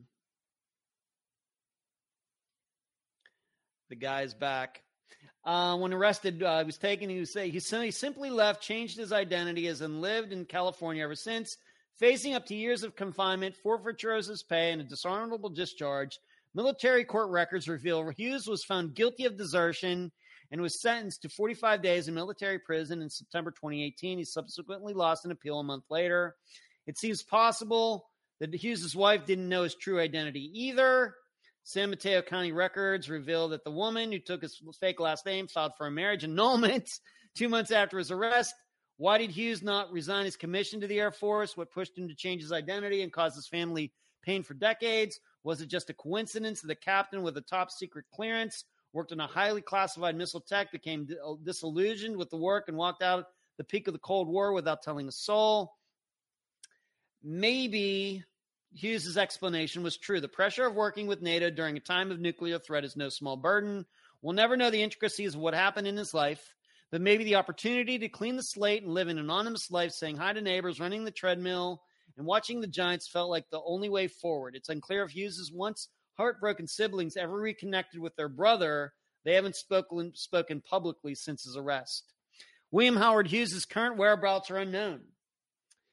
SF Gate reached out to the Air Force Office of Special Investigations for further details on the case, but had not heard back at the time of the publication. So I guess what this proves is if you want to do it bad enough, you can disappear and, uh, you know, live a normal, uh, another life under an assumed name and everything else.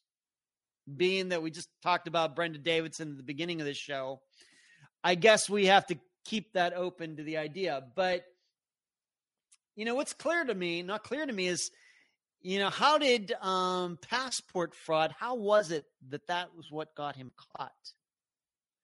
Did he, uh, you know, did he not travel anywhere over all of these years, and then suddenly decided to travel somewhere, and that's what tipped them off? You know, I don't know. I have a passport, but you know, I, I, I don't, that's what got him caught. I would like to hear more about this, and I don't know if we ever will, but it's just amazing that it took all these years to finally get caught due to passport fraud.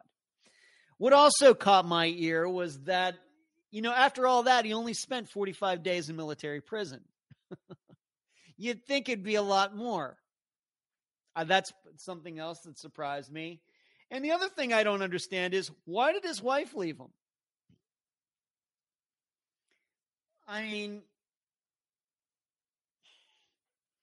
you know, he's still the same guy, he just has a different name. Were they not happily married? Um, it's just, uh, I just thought just some bizarre things about the, the passport fraud, only 45 days in military prison and um, you know his wife leaving him. But I think what I'm also saying, and, and, of course it's a bizarre story. We cover disappearances. We sometimes think about is it possible that somebody really did run off and change their name and become a new person? I guess this shows once again that it can be done.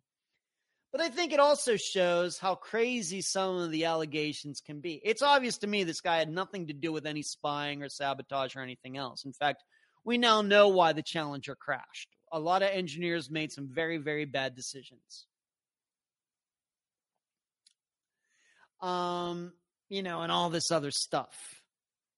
Uh, and I think, dare I say it, if these were the facts for a disappearance that we happen to cover on Unfound, I'd certainly be thinking that this person ran off and started a new life somewhere. You know, all this, you know, stuff about the Russians and spying and everything. It's just crazy. But this, you know, it just shows you though that, you know, the FBI and the Air Force, you know what? I'm not sure that they under any understand anything more about disappearances now in 2022 than they did when this guy disappeared in 1983. So, what a wild, wild story. But I wanted to pass it along to you. Um, so, I wonder where this guy is. Now, I wonder if he's now living under another assumed name, another new name, given all this attention and everything. And it's also not clear to me why this is all just coming out now. This all happened back in 2018, and now we are in 2022 when finally it's be- getting out, you know, in the media. I don't know why it's taken this long. I don't know. So maybe you want to check that story out. You Google it. You can read. There's many different articles that have um, come out about it. I just picked that one to read. So I guess it is possible to uh, take off, run away, change your name, start a new life, uh, work for a college, and nobody knows the difference. Uh, there's hope. While it's crazy, Daly City is right across the bay from me. Sounds like you just wanted out and no danger to anyone. Uh, thank you. Uh, yeah, I think you're right. There's hope. Uh, Alicia, thank you. Okay, there's hope. My parents live in Los Gatos, uh, Colma and San Leandro. Okay, everybody's talking back and forth about that area. Okay, let's get to this Friday's disappearance. The disappearance of Milda McQuillan. And if you remember last week, uh, we covered a disappearance from 1974. Well, this year, uh, this week, we're only moving up one year to 1975, uh, June 17th, 1975, to be specific. This disappearance happened in Ponsford, Minnesota. Uh, Milda McQuillan was 71 years old, so probably one of the older people uh, that we've covered on Unfound. I think maybe Jack Kemby was uh, older. Ed Hardy, uh, senior or junior, I think was older, but she's certainly probably in the top five. But uh, the interviews, we did a dual interview uh, on Zoom with interview with Lorelei, who I mentioned very early in the show tonight. Lorelei Voigt, who is her granddaughter, and also independent investigator Joe Kistner, K I S T N E R. And this episode is going to be called In the Sticks. Because we have a situation where Milda, who's 71 years old, uh, that day planned to go see this couple who she had been introduced to th- by a former next door neighbor, a friend of hers. And Milda was going to drive maybe a, a 20 mile drive, a 20 minute drive to their place that was kind of up uh, north of her near this lake in Minnesota. And she was going to go visit them. Well, allegedly, she never made it. And at the time, Milda was living with her sister Ida. When Milda did not get home that night, uh, you know, she started calling around, couldn't track him down, called the people the builder was supposed to meet. They said, nope, she never made it here. So, of course, the disappearance starts. Well, Milda's car was eventually found, and it really didn't take that long to find it. And it really was not that far from her destination. However, it was found on a very, very rough logging road that surely was not meant for the kind of car she was driving. And in fact, to hear it, only locals really even knew that this road even existed. It wasn't used anymore. It was really overgrown with brush. You really, if you drove by it on the regular paved road, you wouldn't even know it was there. But her car was found down this back deserted trail that had not been the kind of a logging road that had not been used for a long time. Searches were done. Of course, she was not found, but probably the thing that sticks out to everybody is there were two searches done one right that next day uh, or that day when her car was found. Nothing is found. Well then a couple days later another group comes in to do the search and about um, a quarter mile away from her car a couple pieces of clothing were found that surely were milda's the issue though was that area had been searched two days before that and those items allegedly weren't there so once again, that'll be this Friday. Milda McQuillan, M C Q U I L L A N, June 17th, 1975. Ponsford, Minnesota. Interview with her granddaughter, Lorelei Voigt, and independent investigators working with uh, Lorelei, Joe Kistner. And the episode is called In the Sticks. So that's what we got for uh, this August 15th, 2022 live show. Talk disc golf, trivia, um, started getting to the gym a little bit. Maybe we're getting assigned parking here. Talked about cantaloupe and allergies, the Brenda Davidson poll. We talked about uh, the upcoming episodes. We talked about the Zoe Campos trial. Carlos Rodriguez has pled out. He's going to be sentenced starting tomorrow. Newsletter version. Um, Justin Gaines and Israel Keyes. Unfound on the Ground will be made uh, public for everyone after we this show is done. Talked about the disappearance of Kiely Rodni. Talked about uh, didn't get to that story. Maybe next week for this other story. Talked about this guy who deserted the Air Force and was finally found 35 years later. Finished up with this Friday's episode, the disappearance of Milda McQuillan. That's all I got. Thank you all for taking in this two hour live show. Uh, good night to anyone. Charles, uh, take it easy. Hey, Charles, you take it easy in Colorado.